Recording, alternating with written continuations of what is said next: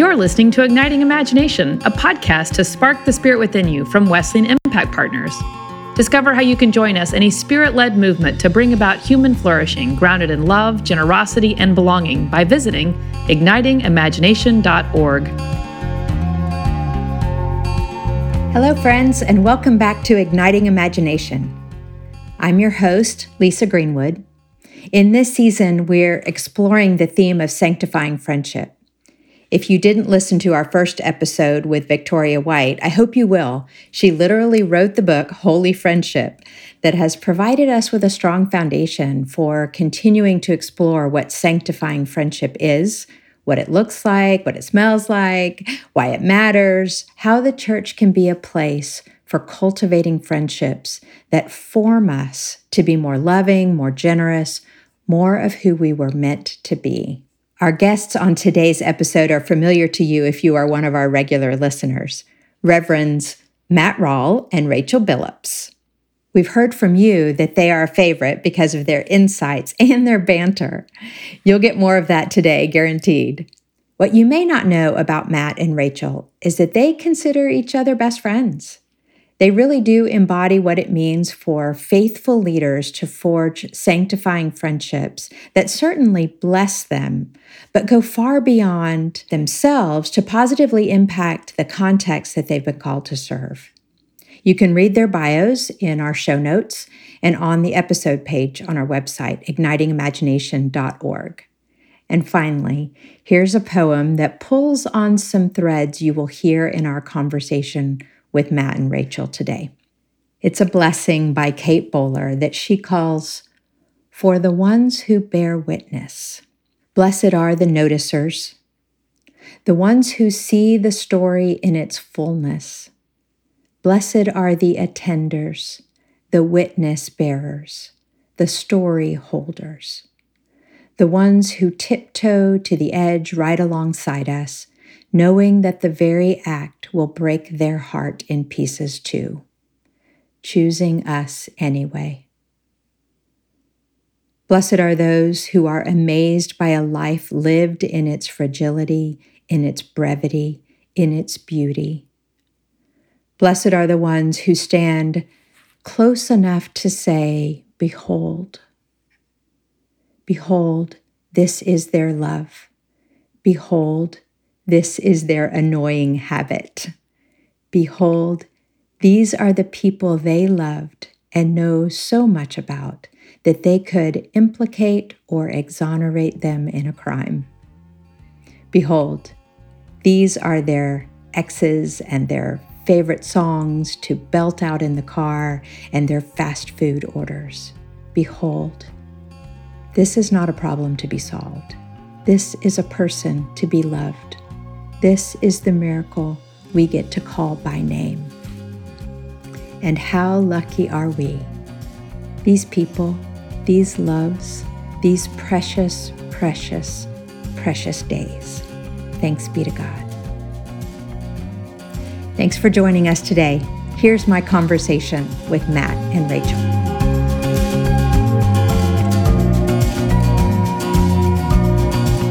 Rachel and Matt, thank you for joining us today. Thanks for being with us. We're pumped. Sure, of course. So, when we were brainstorming for this season and thinking specifically about friendship and sanctifying friendship, you two came to mind. And one of the things I'm we sorry your pool you was so small. well, I mean, the, the I- flattered. energy and the deep friendship that you all share is infectious and inspiring. And so I've really been looking forward to spending a little time with you and, and talking about it um, because I think we all long for connection. Of course, we are Mhm. connectional beings. And um, one of the things that we've heard you say about each other is you've called each other bestie and uh, I love Yeah. I love using a little elementary junior high term in adulthood that brings us back to the center of who we are and I I just want to spend a minute and dig into that and have you all talk about what Rachel I, you know, I'll start with you because you're really the one who throws that out. Maybe you both use it, but I, have heard you say it, Rachel. Yeah. So what makes Matt We'll start with the extrovert. Yeah, go ahead. Yeah. well, and uh, yeah. So there, there are a couple of things I want to say. Number one, I think overall, particularly, let me talk about clergy for one moment. You know, clergy mm-hmm. really do struggle with friendships. They struggle with relationships. I don't know how often I find myself in a group of people who at one moment or another there's a confession time that says i ain't got anybody i don't have anybody i don't have friends you know and it really does break my heart because i know i need friendship so desperately to do what i do and i cultivate friendship now not to hurt my bestie's feelings uh, but I have a lot of besties. yeah. so like, um, I have Quick, a group of women. Take a number. Take a number. And honestly, like George Acevedo, I called him my bestie. And I have a guy on my staff. His name is Dave Warner, and he's from Newark, which is just the town over from New Albany. And he's like, "Can I be your Newark bestie?" so, so um, the language that I'm cultivating actually really is the sense in which, and I hear it from people I need to know that someone sees me. I need to know that I matter. I need to know that there's another person that I'm in deep relationship with. And so uh, it is a term of endearment. I will say, I don't know if you called me your bestie, but even before we were real besties, Matt on a podcast called me his best friend. And like it stuck ever since, you know? Oh. And I really do believe, like, for all of us, lay persons, clergy persons, everything in between, we were created for deep, deep, meaningful relationship. And isn't it awesome when someone's like, well, that person's my bestie? And yes, yeah. Matt Rawle, I am the extrovert of extroverts, and I make a bestie like every other day. Uh, because I find in the supermarket, at the airport, at the DMV, like you're wrong. leaving the DMV and like someone's like, "Oh, Rachel and I, we go back like forever, like forty-five minutes, because you like you bring these people in yeah. from like all. But, but the cool thing about that is you bring people in from all of these these walks of life because you know the importance of, of connection, right? And let me say, Matt and I knew each other from Duke. We knew each other from Abingdon and writing. We didn't meet each other, and actually, how our relationship began really to become super deep. I was supposed to go to the Holy Land with my mama and that trip got postponed five times. And the first time it got postponed, it was in the middle of COVID and I needed some place to retreat. And I put it on Facebook and he reached out to me and he's like, My family has a place. And I'm like, Your family has a place? Seriously? Like everybody's family has a place, whatever. He's like, No, no, no, my Aunt Becky has a place. And it's in the basement. Yeah. Uh, in an unmarked. yeah. Okay. So I was like, Okay, tell me more. And he was like, Well, you know, um, it's in Pensacola Beach. I'm like, Yes, yes, please. I'll take that. And he, he his aunt was going to leave. I was like, no, just have her spend the week with me. So my family still jokes about how I went and spent a week with a total stranger. Um, she spent more time with my aunt than I have in well, the last like three years. I mean, I've been there now several times and spent more than me, Becky. Jerk. And um, and so I know, like, and so really, uh-huh. all of a sudden, I have this long frankly, raw history. And yeah. I'm like, wow, this is a human being that I need to know more about because there's a depth of family here that's just really mm. amazing. And his aunt was there able to share with me, like, Matt has a really beautiful relationship with his sisters. And so, and just mm. has this place in his family that is just kind of a sacred place.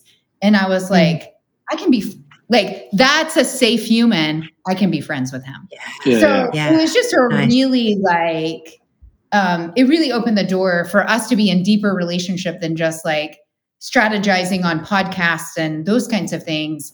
And honestly, this week I was just with Aunt Becky and she stayed with me and my family again again and um and my mom and dad and sister came down and my mom and dad got to meet aunt becky as well and so it was just like our families are very like wildly connected for someone who lives in Ohio and Louisiana. So mm.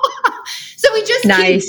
keep deepening the connection uh, between our churches and our families and because that's what happens in sacred friendship. Right, and, and it was it was especially with with like Pensacola, it was as advertised, mm-hmm. right? Because uh, they're in in friendships, especially with clergy and cultivating friendships, trust is a huge part of that, right? Are you not mm-hmm. being honest, but are you being genuine? Mm-hmm. Um, you know, hey, go to my aunt's condo and like at five in the afternoon, I show up on it. Like there has to be this level of of trust with the vulnerability of what of what friendship is, right?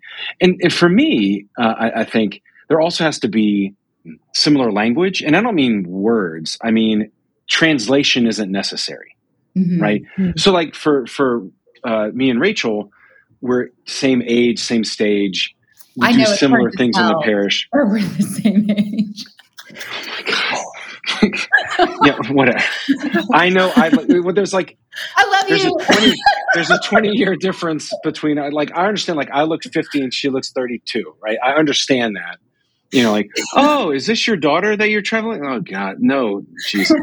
Um, there has to be uh, similar similar language, right? Similar, not language, but the translation needs to be yeah. the same. Like I don't have to translate a lot, right? When I'm talking about the work that I'm doing in the church, she gets it, right? So yeah. there has to be a level mm-hmm. of we don't have to ha- spend a lot of time translating what we mean and what we're doing, right? Similar values, similar kind of work, similar understanding of what the church is and the role of the church. There's just there doesn't need to be much translation because in friendships, when when the language is off, mm-hmm. that that can be really trying, you know. And again, it's not the words, but it's the value, right? How do you share that value? And I also think it's important, especially with clergy, that that the power differential needs to be yeah. relatively mm. balanced, right? Mm. Uh, and and again, like since we're the same age, like by two years, uh, and stage is is is relatively the same in our in our spheres of ministry. Uh, we both have four right? kids. We've been married about right. years. Yeah. Right. Right. So a lot of those commonalities help because I know like when I share something with Rachel, she's not calling the bishop of Louisiana saying, "Oh, Matt's going through something hard. Like maybe you should consider, you know." The, the power differential is is relatively the same, which is really really helpful in, in terms of cultivating the vulnerability necessary to have a best friend in ministry.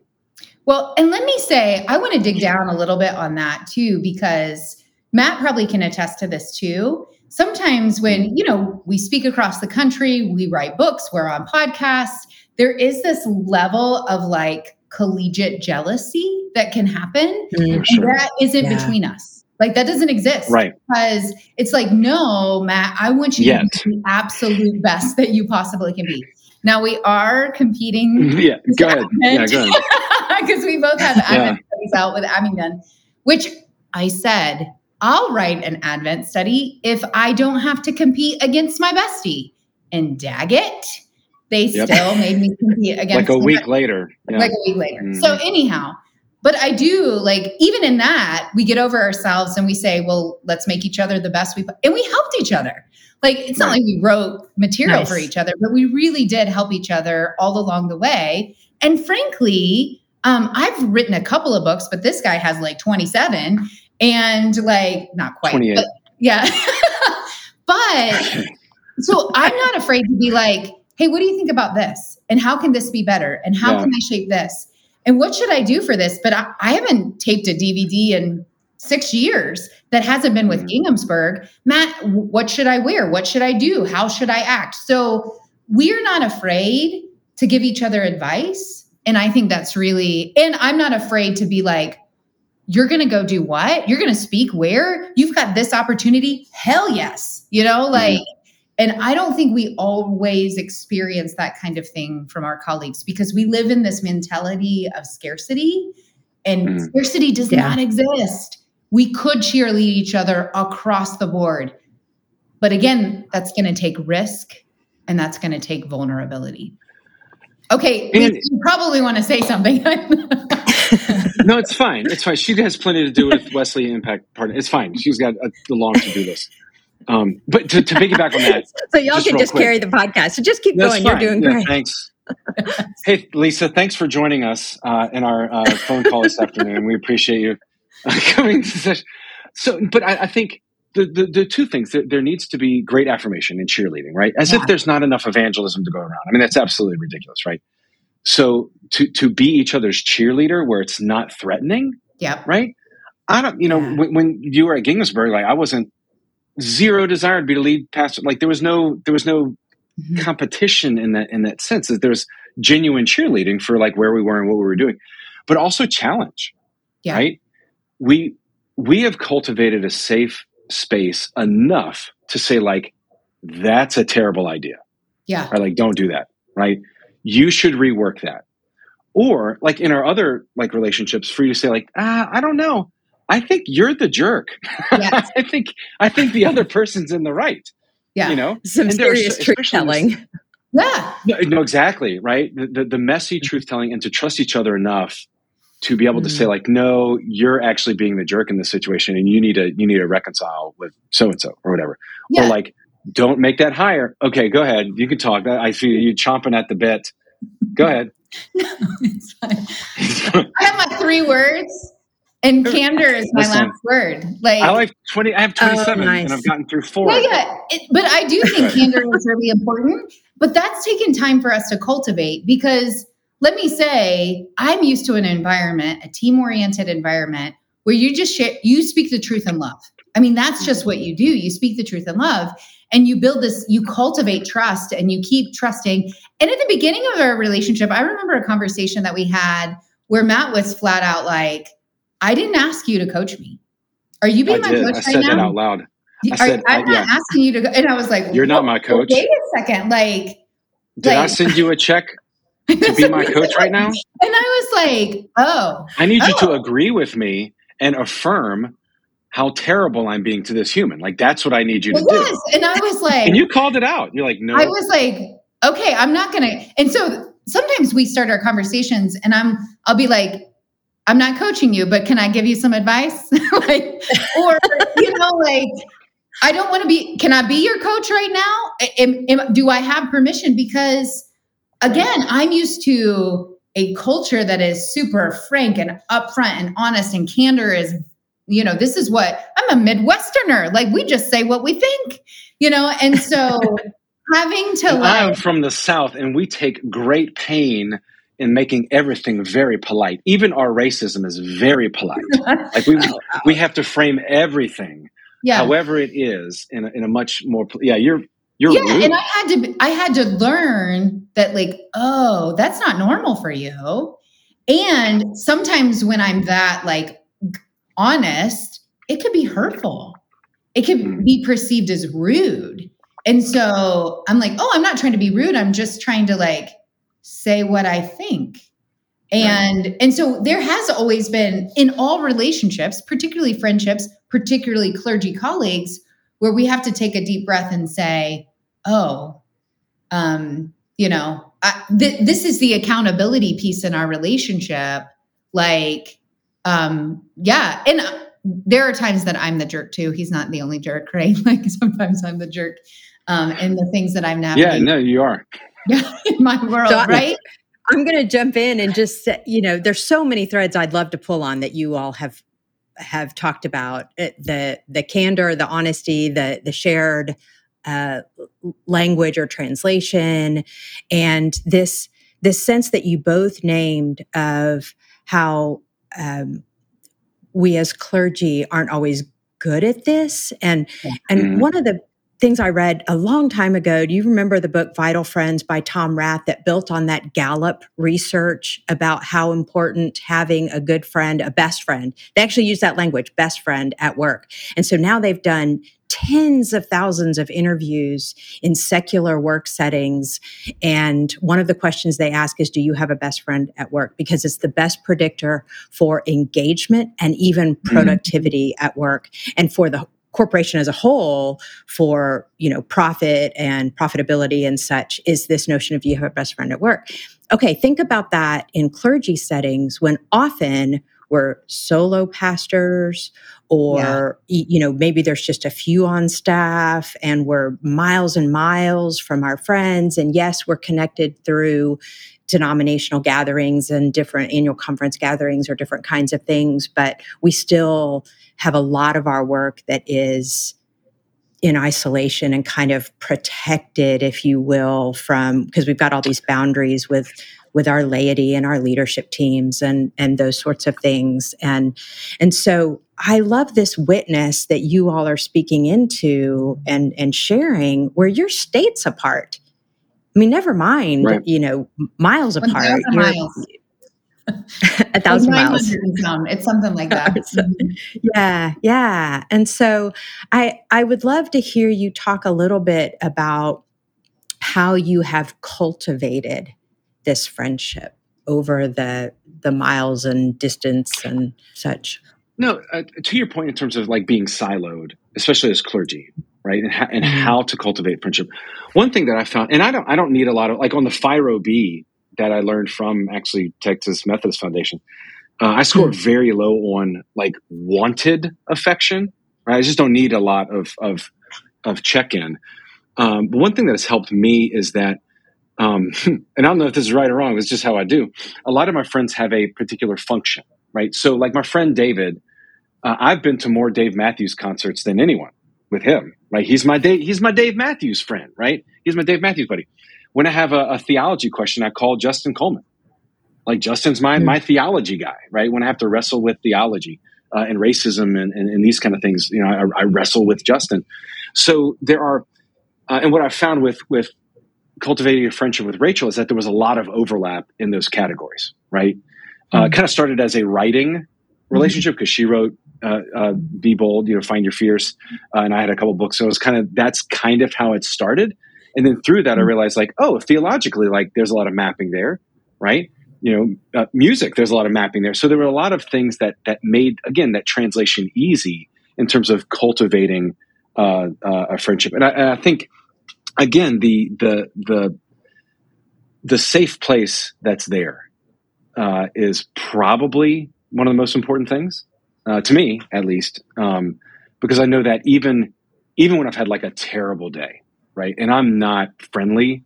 I'm I'm you know I'm a porcupine, you know this kind of thing. I know that she's not going to come back and say like, "Hey, you're like," it's, it's a safe place to be, right? Mm-hmm. Good days, bad days, you know that that kind of a thing, uh, where she gets it, right? Um, so in terms of cultivating, it started as this kind of compartment. Like here's my Dave Matthews friend, here's my theology friend, mm. here's my you know go to Disney World friend, uh, here's my writing friend, you know that I'm talking to right now, right? And then through that, there was a lot of mapping uh, that happened that kind of by default created this safe, this safe space to be vulnerable. And I think honestly, our friendship is a beautiful example of the capacity of digital discipleship, mm-hmm. digital relationship. Mm-hmm. Because Matt and I never met each other face to face. We were besties before we actually physically ever saw each other. Um, you you you met my aunt face to face before I met you face to face. That is true. That is true. Like I met his aunt Becky before I met him face to face. Now the likelihood is we knew each other at Duke. We just didn't know we knew each other. We were at Duke right. Divinity okay. School at the same time, and like we had our friend groups or acquaintances. Like it's so it's almost eerie how many people we know of each other but don't know each other. I mean, I have a clergy girlfriend who's just up the street, my bestie in uh, Delaware, um, who knew Matt at Duke Divinity School, and we were really close, but Matt and I didn't know each other. So it's just really this wild, right. Like Venn diagram of um, not really ever knowing who each other was. And it was through writing that we discovered one another. Um, and then there were all of these near misses, like I would be speaking at something that he was hosting and he'd go home a day early and then I would be the keynote speaker the next day. I mean, that close of a like, and we were talking through those processes, emailing each other, messaging each other, all that kind of stuff, talking about like all the things that we were trying to do, but never getting together face to face until I think it was Church of the Resurrection. Resurrection. Yeah, yeah. Was, uh, oh, no, the large Methodist church. Yeah. Yes. Mm-hmm. And so the large Methodist church event that Adam Hamilton had, and my first comment to him was like, You're taller than I thought. I'm like, You're yeah. taller than I thought. Well, so, and again, I mean, it's just such I mean, a wild on podcasts together. We had been on like webinars together, but on a That's webinar, right. you don't know how tall a human is. Right, um, right. And so it was just really, so we were able to cultivate that. And then it feels like every other week, someone's having us do something together.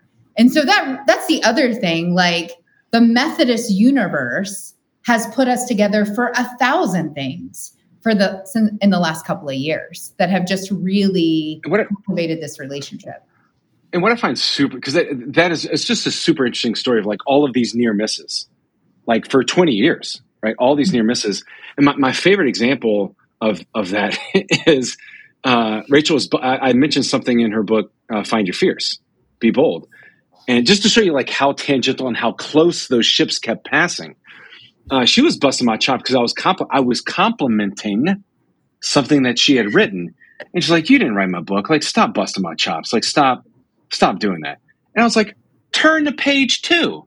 You turn to page two in her book, and there's my endorsement right there in the front cover. It's so embarrassing. And like, not only have I read your book, like, I freaking endorsed it. Oh, she was caught red-handed. Like, she was, she's got so many besties. that's, that's, right. That's right. It's like I'm like clawing my number. way through all of the besties. That's just yeah. like I literally endorsed your book. Like, but but the, the the fun of that story is like how tangential all of that yeah. was and through yeah through emails and and and and, and this kind of thing uh, cultivated a friendship and then like yeah you literally met my aunt before i met you mm-hmm. in person like how crazy is that and then yeah and then all of a sudden like boom boom boom boom boom like you know all these things you know and now cool. like matt is coming to preach for me and and honestly matt's coming up we're having my mom is navigating pancreatic cancer she's going south and we're having an, a healing service and he's coming up to help me because he's been oh. pastoring my mama you know yeah. and so yeah. like so um it's just like the connection is just so amazing yeah. and so and it's not just and let me say you know um i have a like i said i have a covenant group of clergy women but I also have this group of pastors thinking about the bigger picture. You know, sometimes we think, well, like the conference, maybe the district should put us together as clergy, or maybe the conference should put us together as clergy. And I would just encourage people to look beyond their like jurisdictional lines mm-hmm. and cultivate the relationships because we can through technology that you need. Like, yeah. And I'm just going to shout it out to like all of these people, like Tom Berlin, pa- Bishop Berlin has been my pastor in this season. Like it hmm. started with his prayers for Sarah, my littlest, and her eyes. And he checks on, like the day he was moving, he called me to check on my mama. Like, yeah. come on. Dwayne yeah. Anders is always, I mean, I could go like George Acevedo, Adam Hill, like I could go.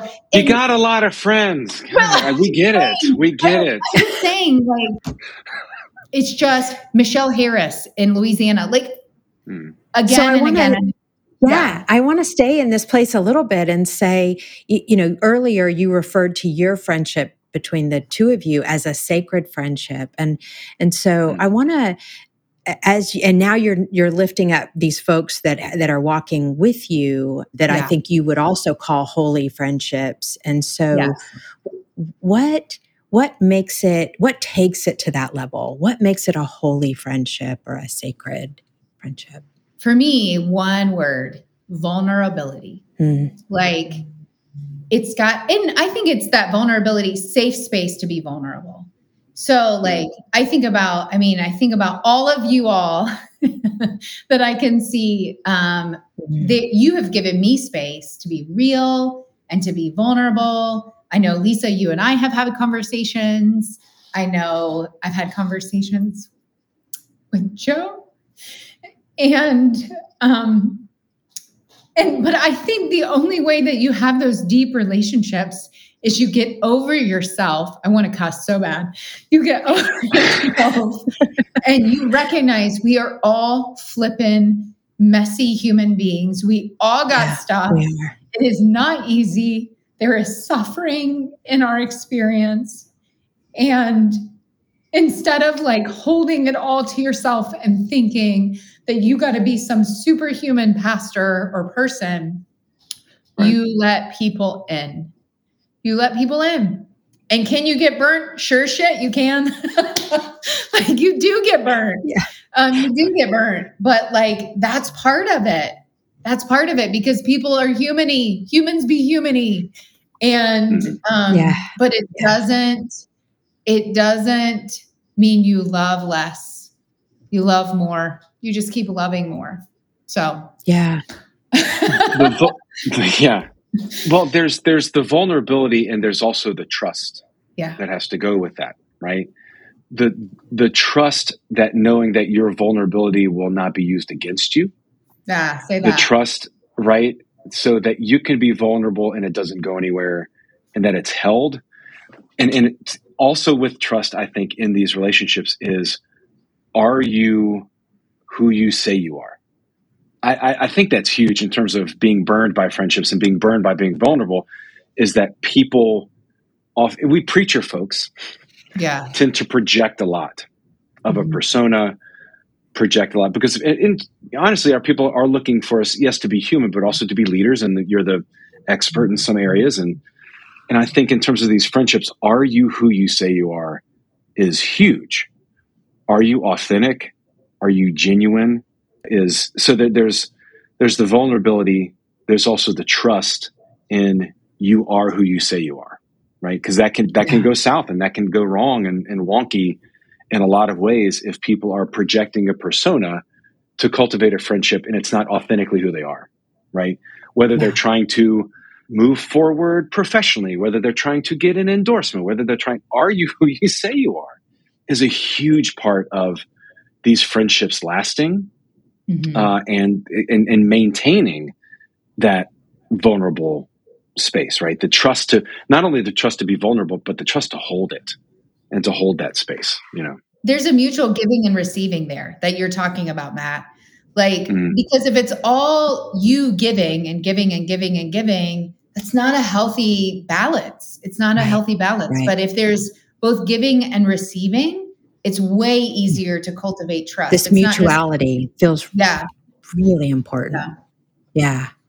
And I, I want to take us to a place that I think is really, really important for this conversation. And that is is the church the place where people can find and cultivate holy friendships? And I know the answer, right? I mean, we know, well, yes and no. So I want to invite us mm-hmm. to play with both the yes and the no because uh, this feels really important. Because if we're mm-hmm. not cultivate, if this isn't the place where we can cultivate and nurture holy friendships, then what are we doing? Yeah. But I think there's a yes and no to it. So maybe maybe let's start with the yes. What makes the church the place where we can really find and and nurture these holy friendships?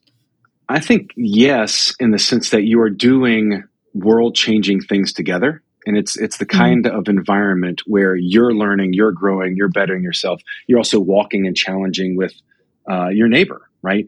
So church is built for Emmaus, right? This this walking mm-hmm. toward the table where we finally yeah. recognize Jesus. You know, and, and I love how Jesus even says it.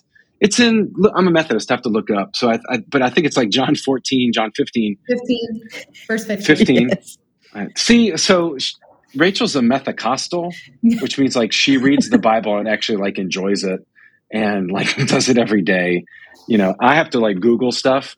So okay, John, I don't call you servants. Yeah. I call you friends. I call you friends. Right. There is a change. And, and I don't think we make a big enough deal about this because because sometimes we, we go to church and, and, we think that we are called to like please God instead of being in relationship with God mm-hmm. through Christ, right? Jesus says, I don't call you servants anymore. I'm calling you friends. And that's huge because because servants don't know what what what the master's doing. Right? You know me, right? In terms of being vulnerable with your friends, uh, look at the disciples and look at their wrestlings and their strugglings, right? Um, uh, in terms of being human, oh my gosh, you know. So I, I, think yes, the church is a place to to to be friends. It's written in the gospel. to be friends with Jesus, right? Uh, Jesus called us his friends, and and then there and then there's the no uh, in the sense of because I I've been in situations where pastors are too vulnerable with their own flock, right? Uh, mm-hmm. And there, there is a there is a right right bleeding on people. Right. Yeah. Yes. Take the nails out of your hands and and write the newsletter. Mm-hmm. Right. You know this kind of a thing. Like I'm surprised you can hold the Bible because the nails are too big you know sticking out of your hands there is a level of vulnerability that has to be appropriate with mm-hmm. your leadership and your charge right yes they need to know that you're human like do not go in there thinking that you aren't fully human it's all divine what you're looking at is all divine uh, that's a lie however they need to know that they need to know that you are walking with them they are not to serve you in the same way that you're called to serve them because there have been there have been pastors and I'm I don't know whether to say right or wrong, but I, have I've been in I've, I've seen situations where the pastor needed the church more than the church needed the pastor, mm-hmm. right? And maybe short term, like that's okay in terms of healing in the big picture, but so there is in terms of no, there does have to be uh, some kind of maintenance in terms of the boundaries of yeah, I'm, I'm your pastor, I can't clock out. I might really really want to clock out and take the the collar off, uh, but there has to be a, a, a level of discernment in terms of how vulnerable you're going to be with the those you are charged to love. So yeah, yes and no, right? I think it's really like it is really important. I think people need tangible handholds of how do I do relationships? I mean, mm. it's where are you going to figure out how to do relationships? Um, I'm a little obsessed with this stuff. I'm obsessed with teaching people how to be in good, genuine conflict with one another. I have this entire phrase about hard conversations that I stole from another church national community ask anything, listen well, freely disagree, love regardless. Because I really do believe it is my responsibility to teach people how to be in authentic relationship with one another and their neighbor. Like I just um, because where else are you going to learn healthy relationship and vulnerability and being honest and not like not being passive aggressive, all these things that sometimes we see in church. How do we become like this amazing example of healthy, life giving relationships within the body of Christ? Because how often do you encounter, this is the opposite, churches that are unhealthy and negative and toxic. And everyone around is looking at that and saying, no, thank you. I do not need any of that toxic religion. Thank you very much. I got enough stuff to deal in my own life with. I don't need yours too. So I do think it's a bit of a playground, a sandbox, if you will, of teaching people how to be in authentic relationship with one another and with their neighbor. Yeah, yeah. So, what are the barriers to that? Um, toxicity, obviously, you've named that, and and oversharing or or poor boundaries. No, I think it's toxicity. I think it's negativity. I think how divisive we are. We don't know how to talk to one another, particularly if we don't agree with one another. And so, teaching people the basic building blocks to be in relationship with people they disagree with is huge. And we are so spiritually insecure as human beings and we hold on to the mm. stupidest things that we can't let go of those things and be in relationship with one another. almost as if we have this insecurity like if I don't hold on to this this piece of being right or this piece of relationship, then I'm going to like lose my salvation or something. And so we have held on to religion, we have held on to being right more than we've held on to being in relationship with God and other people. So, what does that look like for you to be creating that space for folks? You, you even use the word teaching, teaching them how to be in mm-hmm. relationship mm-hmm. with each other. So, what does that look like? So, I'm kind of working on a PhD, like joking, not joking, in hard conversations. I really mm-hmm. do um, pride myself in helping conversation, helping people have these hard conversations. And so, um, I mean, I have like whether it's through preaching series I mean, even I have this weekly update every week that I send to 50 of my leaders in my congregation and just teaching them what does it mean for us to be in relationship? We've got to be honest and authentic with one another.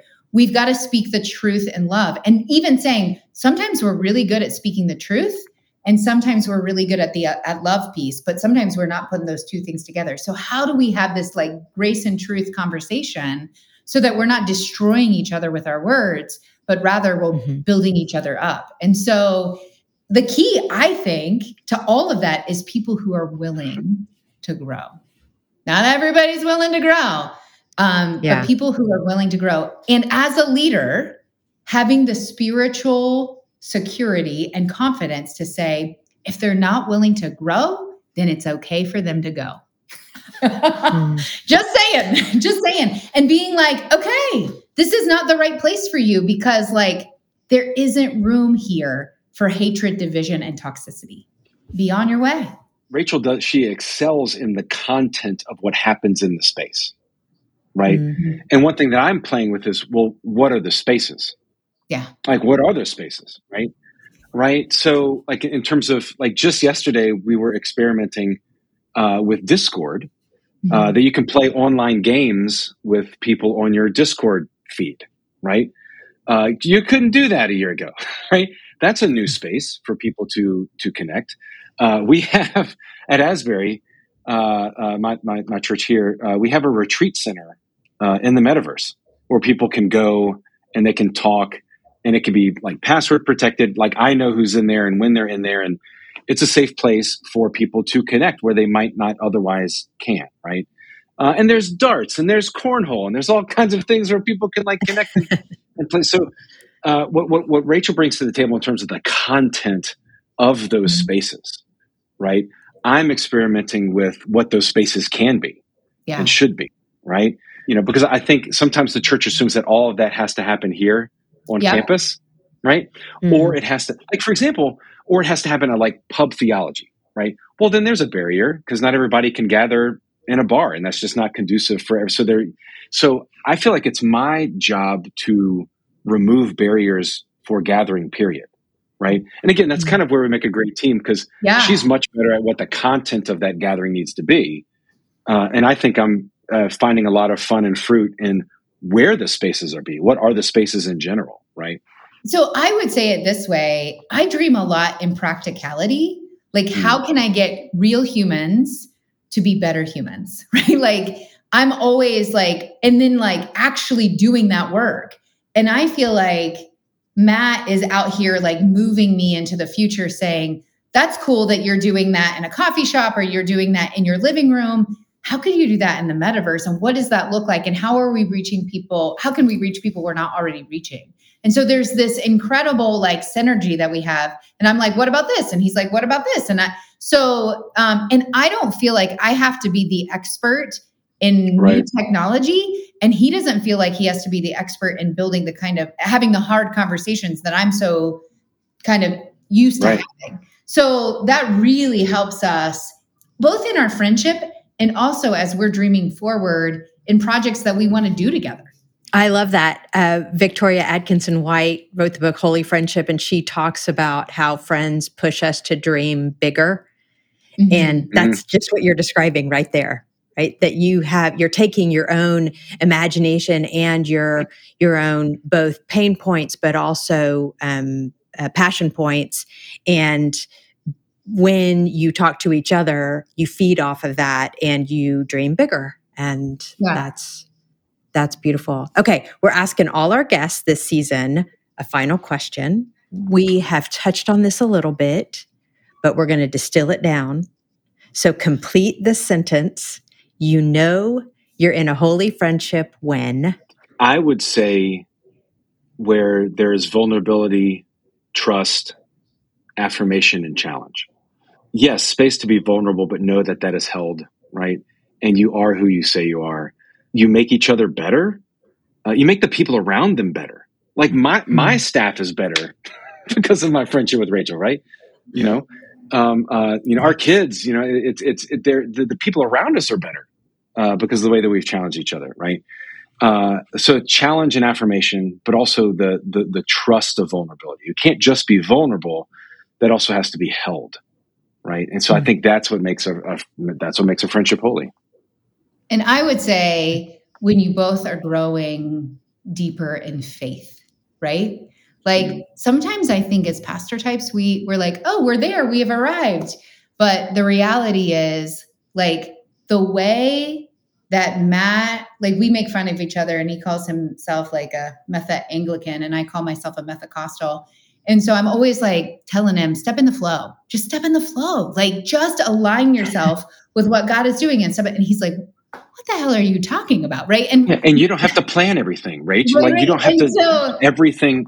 Yeah. And so um, it's just really interesting how experiencing church and faith from a very different kind mm-hmm. of center of gravity helps your faith grow very deeply. So, if the friendship is going to be a holy friendship, it's going to help cultivate faith in both of you. Beautiful and a beautiful note to end on. Y'all are amazing. You're so much fun and so uh, faithful and passionate and energizing. Thank you for being with us. I appreciate you both. I'm so grateful to both. Of you. Thanks for having us. Thank you. Yeah. Igniting Imagination is a production of the leadership ministry team at Wesleyan Impact Partners with excellent editing support from Truthwork Media. Follow us on social media at Wesleyan Impact Partners, visit our website at ignitingimagination.org, and share our episodes with friends and colleagues. Our hope is that these conversations can spark imagination in your context. I'm Blair Thompson. On behalf of all of us at Wesleyan Impact Partners, thanks for listening.